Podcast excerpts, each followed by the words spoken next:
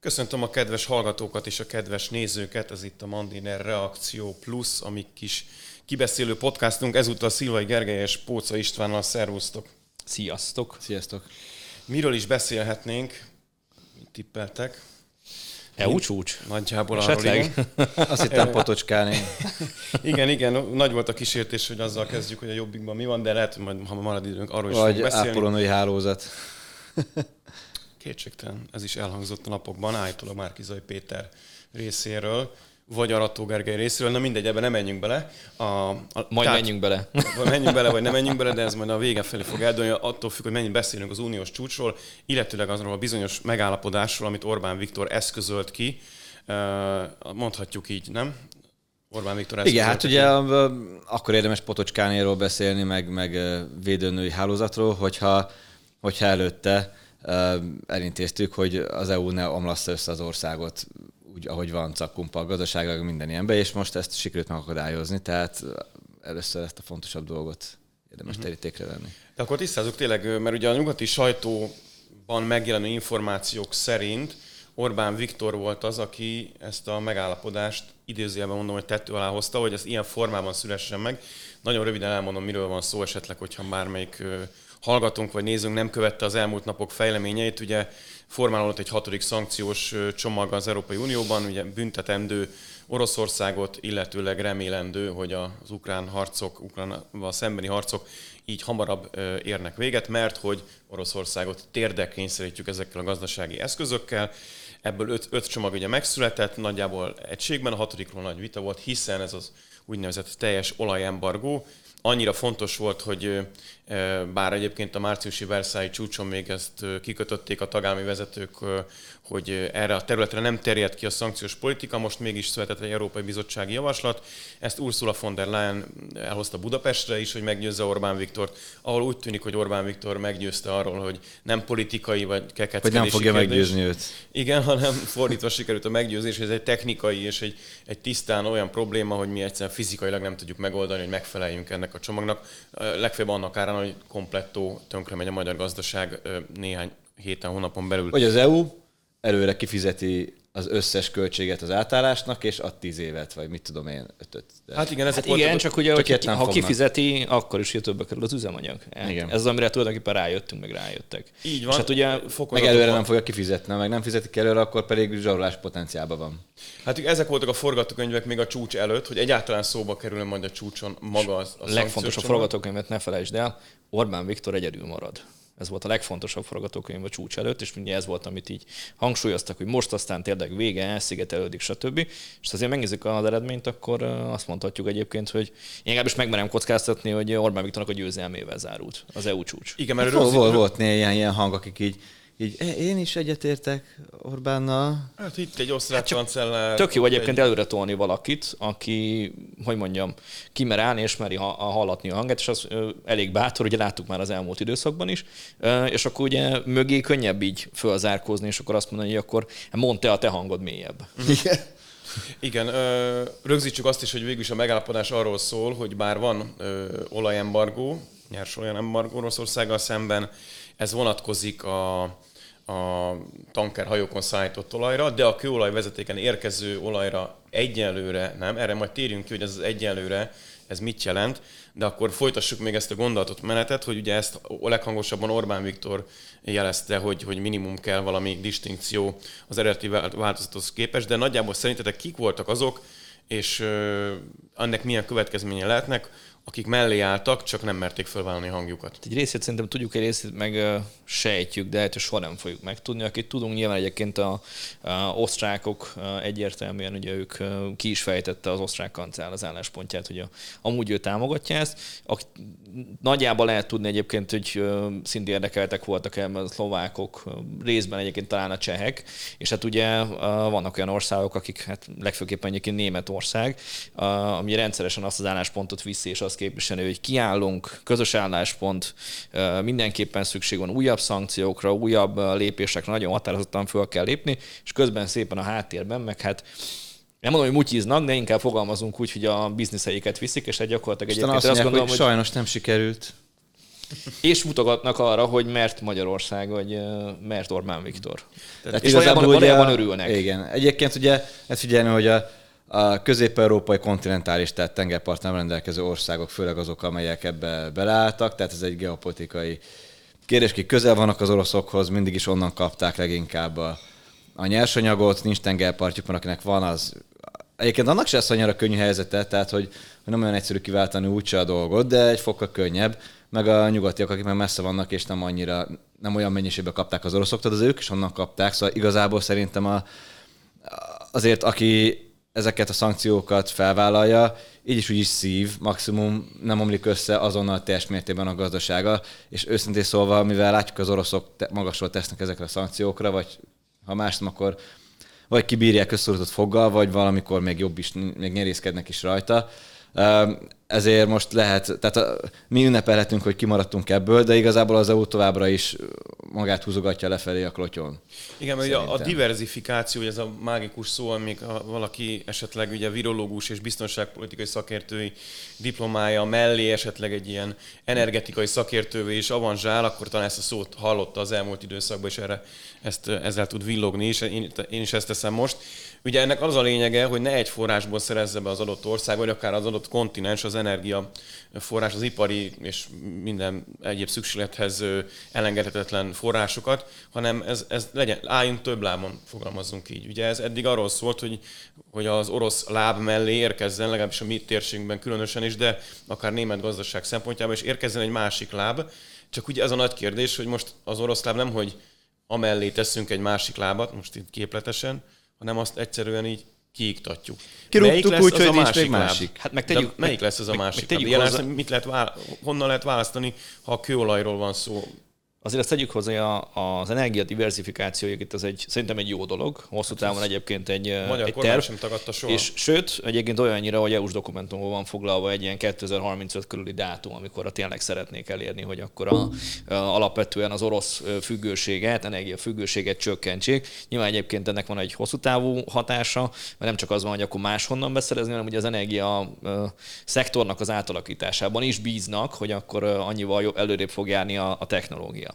És én viszont beszélgettem akik energia piaci szakértőkkel, akik viszont tényleg tanácsadói nagy vállalatoknak, és onnan tudtam meg, nem a olvasgatva így a különböző alternatív oldalakat, nem, nem a saját tudásommal fogok villogni, az övékkel, hogyha ez a háború tíz évvel később következik be, akkor azt, mondta, azt mondta volna az EU, hogy gyerekek nincsen semmi látnivaló, itt a, most máshonnan fogjuk beszerezni a, a kőolajat, máshonnan fogjuk beszerezni a földgázt, mert megtehetjük, mert már annyira előre haladtunk ebben ennek a célkitűzésnek a, az elérésében, hogy már 70-80 százalékon vagyunk, akkor hopp, most meglépjük azt a lépést, hogy akkor Oroszországban nem hozunk semmit. Most ugye 10 éve hamarabb vagyunk, nem 2032-ben, 2022-ben, és ugye amit mondtál, az nagyon jó szerintem, hogy az EU alapvetően hát egy lábát meglőtte, vagy levágta, hát igazából ez nézőpont kérdése ebben a, ebben a helyzetben, és hát ugye majd meglátjuk egyébként a kőolaj után a földgázban, hogy mi lesz, mert már az ukránok már azt is mondták, hogy akkor itt az idő a hetedik szankciós csomagra. Hát igen, ráadásul nem csak az ukránok mondták ezt, hanem Emmanuel Macron is mondta, és Ursula von der Leyen is utalgatott rá, hogy hát jó, jó, hogy ezt a hatodikat sikerült így letárgyalni, de hát akkor álljunk neki a hetediknek. De minek? Itt már van hat láthatóan mindig bejelentik nagy déledúra, hogy ettől most ezt fognak komolyan az oroszok, az oroszok nem vannak össze, tök felesleges az egész. Szerintem az összes szankciós politika tök felesleges, tehát nem tudom, hogy ez radikális álláspont vagy nem. De, Attól de hoz... Budapestben, vagy, Budapestben vagy Brüsszelben gondolkodsz. Igen, emellett pedig ugye diversifikálás visszatérve azért azt jegyezzük fel, hogy a magyar kormány is nagy erőkkel próbál diversifikálni, mint arról Kohán Mátyás és más kollégánk írtak a Mandel hasábján is. Kezdve azzal, hogy 2010 után rögtön visszavásárolták a MOL orosz eh, részvénycsomagját, valamint egy csomó interkonnektort építettek ki, eh, amihez viszont a túloldal még nem csatlakozott egy csomó esetben. Amit eddig diversifikálni tudtunk, az az orosz gáz beszerzése más forrásokból, tehát hogy az ukránokat megkerüljük, amit joggal tettünk, mert erről már múltkor is beszéltünk. És utólag különösen nagy bölcsességnek tűnik igen, igen. a fenyegetések kapcsán. Sajnos. De egyébként ilyen kaukázusi, meg egyéb gázokhoz lenne hozzáférés, akkor rácsatlakoznának a, hát másokra várunk vagy a, a Kürki LNG portára gondolok, ahova be beszálltunk pénzügyre, ha jól tudom, de még ott nem sok minden történt. Tehát um, uh, nehéz úgy diversifikálni, hogy más nem segít, és, és uh, a magyar, az Orbán kormány az, az ha, ha nem is sokat, de valami ezt csökkentette az orosz energiafüggőséget 2010-hez képest. Csak így ennyi fér bele. Uh-huh. Egyébként a Putyin reakciót is érdemes behozni, már szintén volt rá utalás, aki, hát egyrészt egy, nem csak az ő reakció, hanem az állami televízió, orosz állami televízióban elhangzott a harmadik világháború kitörésének a rögzítése, és annak a felvetése, hogy akkor tényleg nem állna meg Ukrajnán az orosz hadsereg. Nem tudom, ezt az én fenntartásokkal kezelném, illetve optimista fejemmel fenntartásokkal kezelném, de Putyin maga arról beszélt, hogy akkor se, se baj, eladjuk másnak.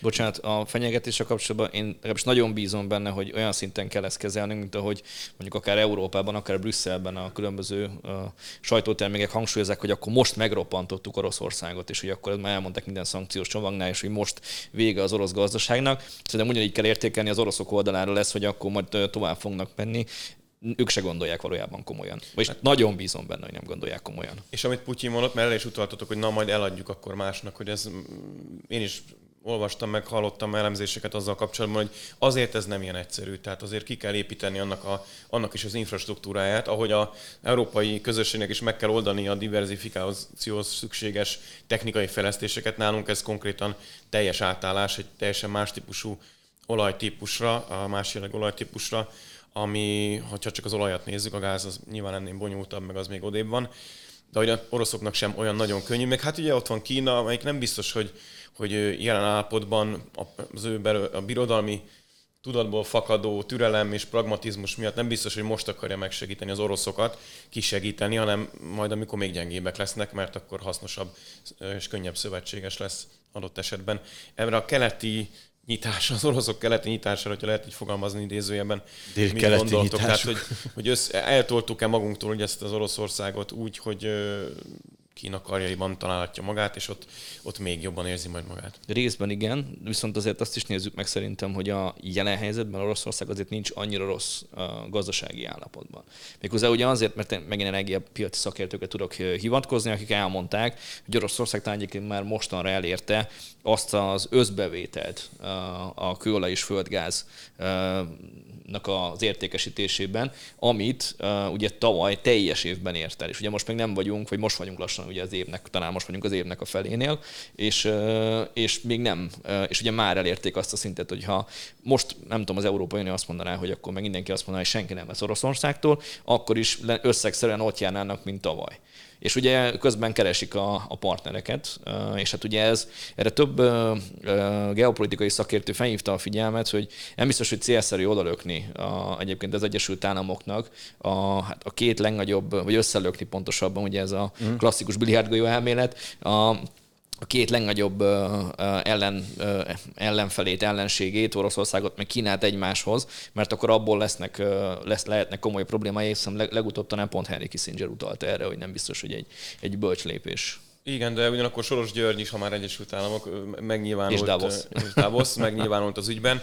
Ezt be is hoznám az Egyesült Államok szerepét, az elmúlt előző adásokban is többször beszéltünk róla, Gergőtől azért kérdezném most ezt külön, mert ugye éltél is kín, meg behatóban ismered a történelmet is az Egyesült Államoknak, meg talán a jelen politikai helyzete is képben vagy, hogy ugye én azt hallottam, hogy ugye effektíve most már a Biden adminisztráció ezt az olajembargót sem javasolt Európának, hanem egy ilyen vám kivetős megoldást akart volna inkább ezzel kapcsolatban. Tehát, hogy az oroszokkal szemben nagyon-nagyon, hogy mondjam, attakkos, kombattáns hangot üt meg a Biden adminisztráció, de ugyanakkor a háttérben azért a, a, már az Egyesült Államok is egy kicsit ilyen mondjuk úgy finomabb húrokat penget adott esetben Ukrajnával szemben, mert hogy ugye neki egészen más léptékű stratégiai célja vannak, mint mondjuk az Európai Uniónak már, hogyha az Európai Unióban beszéltünk egyáltalán arról, hogy stratégiai tervezés zajlik a közös jövőt illetően. Mm.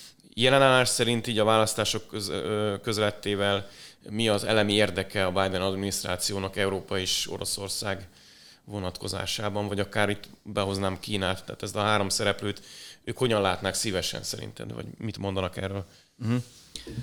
Szerintem az EU sokos állapotban is hisztizik. Tehát, hogy, hogy mióta kitört a háború, azóta kapkolt, szankció, szankciózik, jó emberkedik. Tehát igazából ők fel akarják mutatni bármi áron valakiknek kifelé, ami nem tudom, globális média elit, vagy, vagy, vagy nem nagyon tudom bemérni. Tehát olyan az a, az a percepció az EU-s elitnek, hogy, hogyha ő nem áll teljesen egyszerűség az ukránok mellé, és, és nem szereteli le Oroszországot, meg egyebek, akkor majd legközelebb nem választják meg, vagy mit tudom én. Tehát, tehát valamilyen kizárólagos ideológiai erkölcsi megfontolás alapján cselekszik, és szerintem idegösszeomlásban szenved, ezt már többször mondtam, de kb. így tudnám leírni.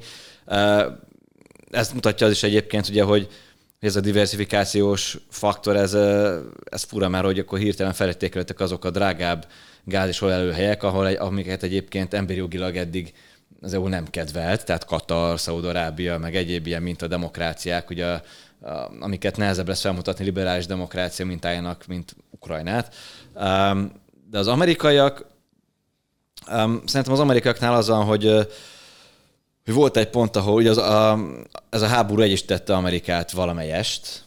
Ez ugye ilyen külső háborúk mindig alkalmasak arra, hogy a belpolitikai törésvonakat elfeledtessék a világtörténelemben. De egyrészt egy is tette a, a ketté szakadt republikánus pártot, vagy többfelé szakadt republikánus pártot egy ilyen héja neokon vonal mentén, tehát ami, amit mondjuk mi itthon nem kedvelünk. Um, ugyanakkor a közvéleményt, meg a politikus is egyesítette, egy nagy ukrán párti kórus alakult ki, meg egy kombattáns közvélemény, de ez volt egy pont, amikor elmúlt. Tehát ma Amerika részint a, a járványnak köszönhetően részint a, a korábbi BLM nyarak és egyébek, hát a, a, a fokozódó megosztottság és a járvány okozta gazdasági és egészségügyi helyzet következtében ramaty állapotban van, nagyon ramaty, magá, korai, korábbi magához képest. Az egekben van az infláció, a Biden adminisztrációnak a megítélése pedig, pedig nem az egekben, hanem a föld alatt. És ilyen helyzetben azért Amerika nem teheti meg, hogy, hogy kizárólag az erő politikáját használja. Szerintem ezért próbál egy kicsit finomabb lenni mostanában. De volt egy pont, amikor felmérték, hogy most már a választásokon nem hozni, hanem vinni fog a háború, például a demokrata pártnak.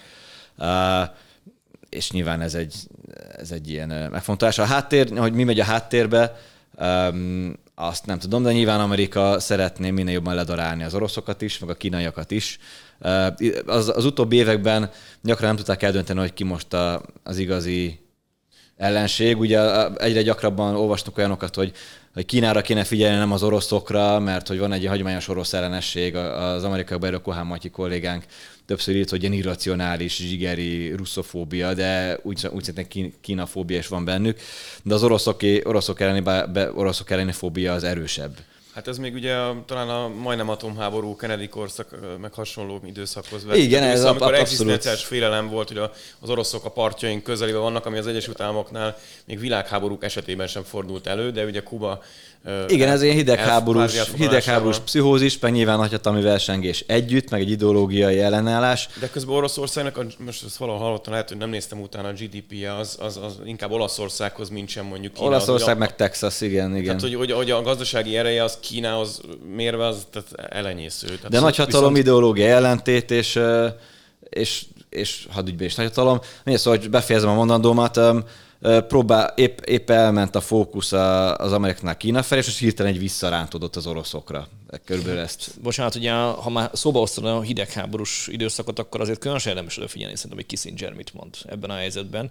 Mert ugye ő ott azért már elég sok mindent átélt, meg elég sok láthatóan jó tanácsot is adott egyébként így a végeredmény szempontjából, és ugye ő óvaintett attól a, a pont, amit Soros György mondott, hogy most kell megroppantani az oroszokat, hanem elmondta, hogy, hogy nem szabad az a, egy reálpolitikai kérdés, erő egyensúly kérdés, hogy az oroszokat nem lehet, nem szabad megroppantani és túlnyelni magát az Egyesült Államoknak, mert akkor pont azt fogja ugye elérni, amit Gergő is utalt, hogy akkor egyrészt közelebb kerülnek az másrészt meg Kína fog felértékelni. És jelen helyzetben, hogyha meg megnézzük, hogy mi a mi az összkép, akkor azt mondhatjuk, hogy az egész orosz-ukrán háborúból az Egyesült Államok jelenleg a legnagyobb győztes, mert ugye egyrésztről gyengül Oroszország, kommunikációs szintén egyértelműen, diplomáciai szintén egyértelműen, gazdasági szintén egyértelműen. Kínára jóval kevesebben beszélnek, ami még megint az Egyesült Államoknak egy, mondjuk azt, hogy legalább kommunikációs szinten érdekel. Vagy eddig mindenki az volt, hogy az Egyesült Államok lefele megy, Kína fölfele megy, Egyesült Államoknak leáldozik, Kínának föl, meg fölmegy a, a jövője, meg hát ugye akkor a felkelő nap és hasonlók. Viszont most már senki nem beszél szinte arról, hogy mi, van, nagyon kevesen beszélnek arról, mi van Kínával, jobban nekünk mindenki az Egyesült Államoknak a politikája. Biden úgy tehet, mintha újra az Egyesült Államok egy igazi nagy tényező lenne a nemzetközi politikának a szinterén. És azért még egy dolgot tegyünk hozzá, talán érdekel az Egyesült Államoknak, talán nem ezt mindenki döntse el magának, és tegye, ahol akarja. A Európai Unió partnere, de egyébként versenytársa is az USA-nak, és az Európai Unió gyengül talán egyébként a legjobban ebben a helyzetben.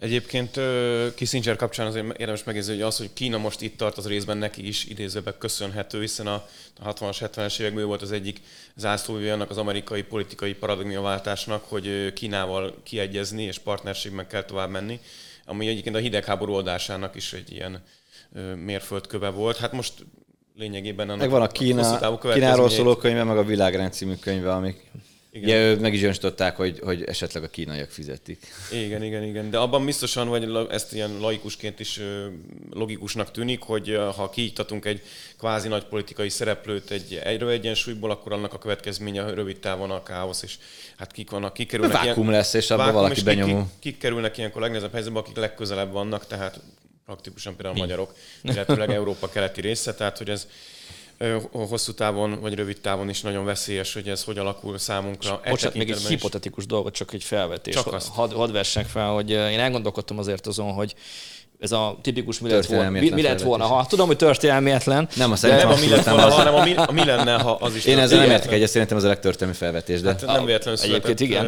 A, ugye a nemzetközi kapcsolatokban a, egyik ilyen nem, hogy is mondjam, atipik, mondjuk atipikus elmélet, ez a kontrafaktuális mm. megközelítés, ez a mi lett volna, ha típusú felvetés. És ugye én azt gondolom, hogy a, ha belemegyünk ebben, nyilván sok minden változott le, lehet játszani, de a két fontos változóval játszunk csak el fejben, hogy mi lett volna, ha a Donald Donald Trump lenne ma is az Egyesült Államok elnöke, és Angela Merkel lenne Németországnak a kancellárja, akkor azt gondolom, hogy nem lenne háború a szomszédban.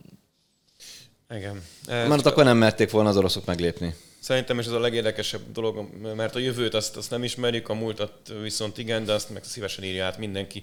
Így teszünk mi is ilyen esetekben. Mert, mert, mert ugye első körben azt vetnéd fel, hogy, mi, hogy hogy kezelni a háborút Merkel és Trump, de aztán rájössz, hogy ők vannak ott, akkor, nincs, háború. akkor nincs háború, mert akkor két olyan erős vezető van, akikkel az oroszok nem játszák ezt meg. És nem gondoltuk volna szerintem, hogy ilyen hamar visszasírjuk Merkelt. Egyébként erre csak belekezdtem, csak félbe maradt a, annyira történelmietlen dolog ez a mi lett volna, hogy a Rubicon magazin például egy egész számot, tematikus számot szentelt ennek, a végigvéve az elmúlt ezer év történelmét, hogy mi lett volna, ha és az, az a legérdekesebb írás. Hát a kontrafaktuális történetírás is van, ugye? Tehát, mm-hmm. hogy, hogy ott is ez egy kellő tapasztalattal ismerettel és fantáziával megáldott történészek csinálnak ilyen Tehát, Ahogy egy egyetemi tanárom a mesterképzésen összefoglalta, hogy a, ahol a történészek számára véget ér a, a történet, és bezárják a könyvet, és le, le, ott, nekünk ott kezdődik a nemzetközi kapcsolatok elemzőknek és szakértőknek az igazán izgalmas rész, amikor nyilván el kell kezdeni gondolkodni, meg hogy is mondjam, bontakoztatni ötleteket.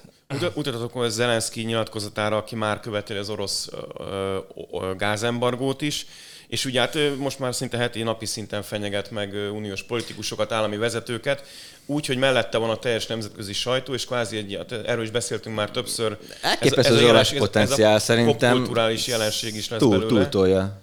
Igen, hát de ki, ki a fene Zelenszky, hogy ő diktáljon az EU-nak? Igen, de ez jelenállás szerint ezt úgy teszi, hogy mondjuk már is utaltunk, mondjuk a Káni Filmfesztiválon diktál, akkor fölállva tapsolják sztárok. De ugyanez megtörtént Davosban is, ahol, ahol, ahol azért tüntettek milliárdosok, hogy adóztassák meg őket, és jobban meg lehessen segíteni például Ukrajnát is az, ebből a pénzből. Tehát, hogy van egy ilyen, egy a felszínen egy ilyen kommunikációs, ilyen óriási lelkesedés a, az egyébként nyilván valódi és érthető szolidaritásból, mint egy ilyen túltolás lenne. De mikor szerintetek van-e esetleg arra esély, szerint megint csak a jövők ö, elemzése, hogy ez átfordul, és a közvélemény egyszer csak megunja az Zelenszky féle stílust, megunja ezt a típusú kommunikációt az ukránok részéről, és azt mondja, hogy azt félreteszi az eddigi szolidaritását, és egyszer csak ellenséges lesz. És akkor már azok a politikusok, akik most szankciós csomagról szankciós csomagra haladnak, és kvázi részben nem csak a gazdasági, vagy politikai, vagy humanitárius érdekeiknek, hanem a közvéleménynek is meg akarnak felelni, azok hirtelen szemet egy más típusú közvéleménnyel, amelyik pont ellenkező irányt vár tőlük most nagyon rossz hasonlat, de például a Covid esetében is volt egy ilyen folyamat, hogy először mindenki, tényleg rossz hasonlat, de kicsit hasonló mégis, kenyeret sütött, otthon is kiposztolta, megtapsoltuk az erkélyen az egészségügyi dolgozókat, majd elmúlt néhány hónap, és hirtelen mindenki karantén ellenes lett. És hogy ez, ez nagyon gyorsan meg tud változni, akár drasztikusan. Szerintetek van erre esély a közeljövőben, és ez változtathat a, ki a politikáról? Egy, ki mondtál egy kulcsot, a popkulturális szerintem. Ezt szok, úgy, szoktam ezt úgy. Igen, de az azért fontos szerintem, ez a, hogy ezt kimondjuk, mert ugye a popkultúrának mondhatjuk a, az ilyen belejárója, vagy hát majdnem eszenciája az, hogy ugye hirtelen felkapnak valakit, nagyon megszalad, nagyon híres lesz, aztán utána nagyon gyorsan el tudják egyébként felejteni. Ez egyébként a, pont a beszélgetésünknek a felvétele előtt beszélgettünk a rock és egyéb metal zenekarokról, tehát érdekes mondom kevésbé abban a műfajban talán kevésbé jellemző. Ha valakit ott felkapnak, akkor az általában meg tudott ragadni, és hogy is mondjam, híres tud maradni, és ismert tud hát, maradni. Hát folyamatosan teljesít általában. Igen, ez, és ugye ez egy, ez egy érdekes kérdés, hogy azért mondom ezt, mert a politikában is van ennek, és a Zelenszkivel kapcsolatban ennek jelentősége, és akkor hadd utaljak arra, hogy most készítettünk egy videót, ami a, talán már ebben a, ennek a beszélgetésnek a publikálásánál is kint lesz a, a sima Mandiner reakció, hogy mi nevezzük egymás között, ami pont ezt a jelenséget igyekszik körbejárni, milyen világsztárok vannak Oroszország és Ukrajna mellett.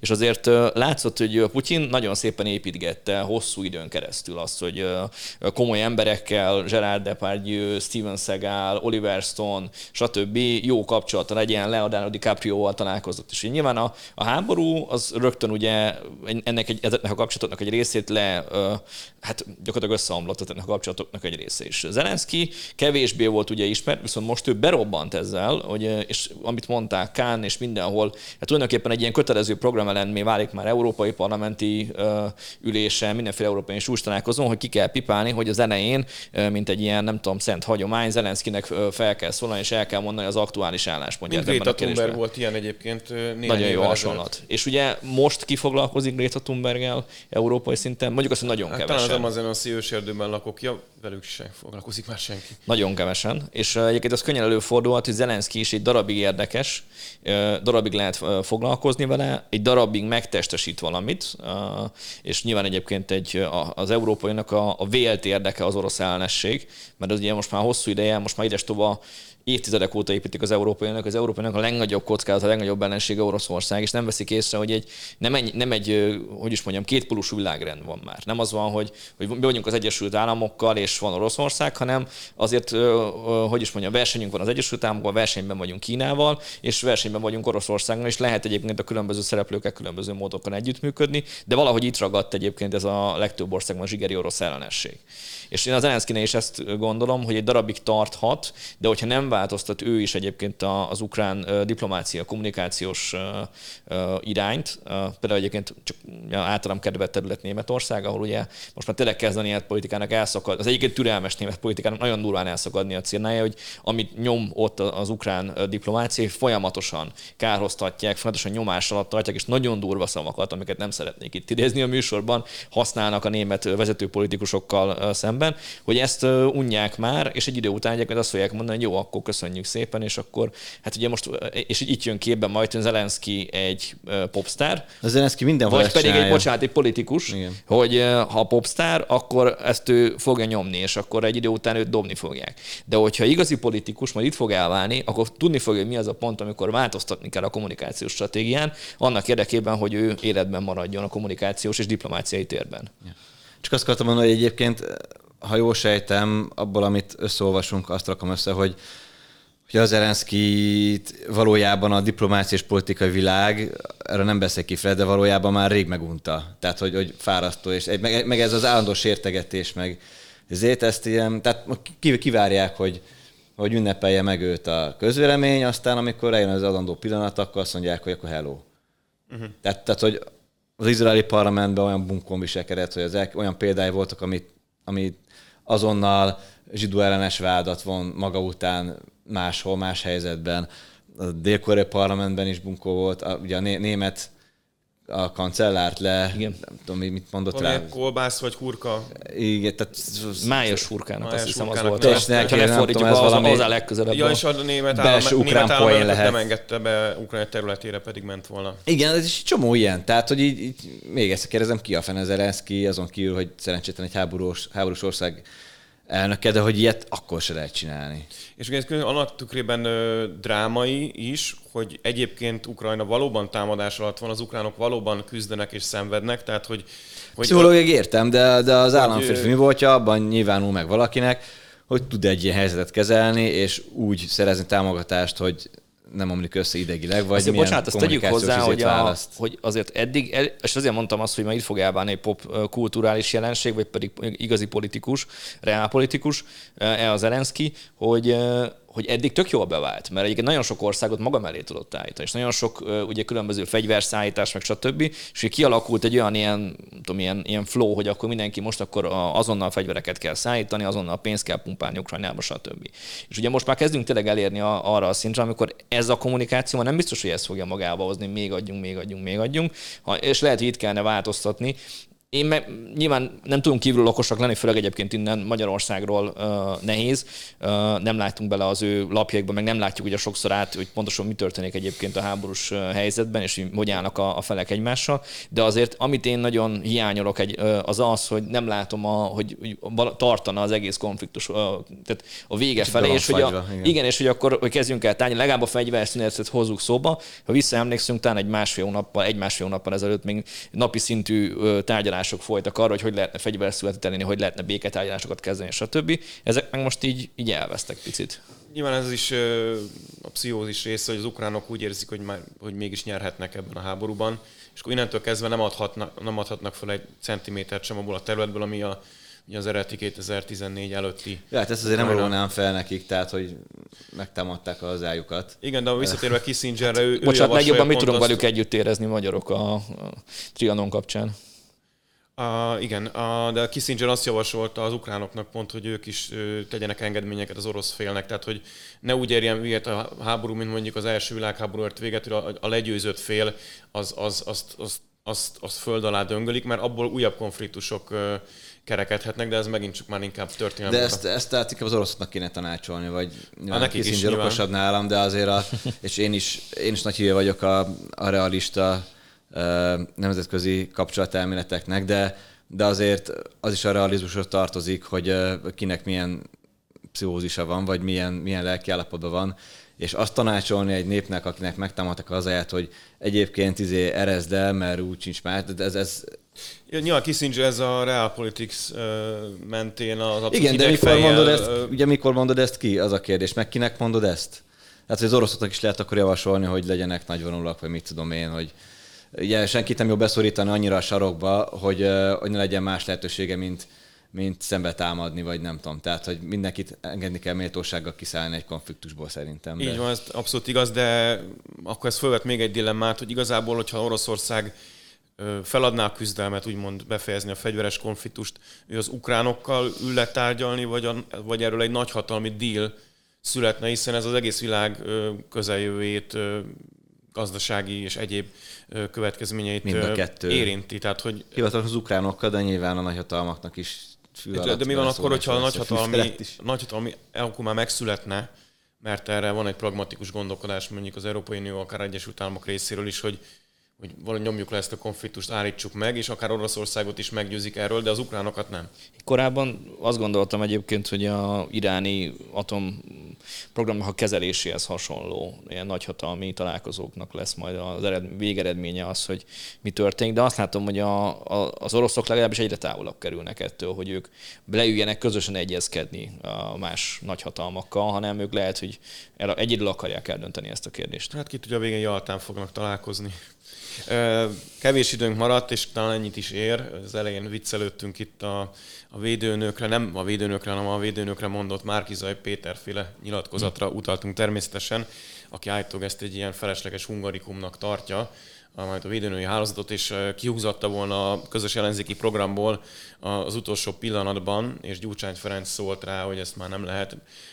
Ezt ugye egy minap kikerült 24.hu cikkből tudjuk, amelyik szintén, mint egy korábbi Direkt 36-os cikk, azt próbálta feltárni, hogy hogy is zajlott az ellenzéki kampány a, a back office-ban, a háttérben, és ugye nagyjából a következő kép rajzolódik ki, és talán ez nem lehet véletlen, és erre kérdeznék rá, hogy érzékeltek-e ti is egy hasonló magyarázatnak az elterjedését, hogy igazából bár voltak hibák, voltak nehézségek, meg hát micsoda fantasztikus dolog, hogy hat párt összefogott, de, de ha nincs MZP, akkor, akkor, akkor nincs, nincs tragédia, akkor még nyerhető lett volna a választás.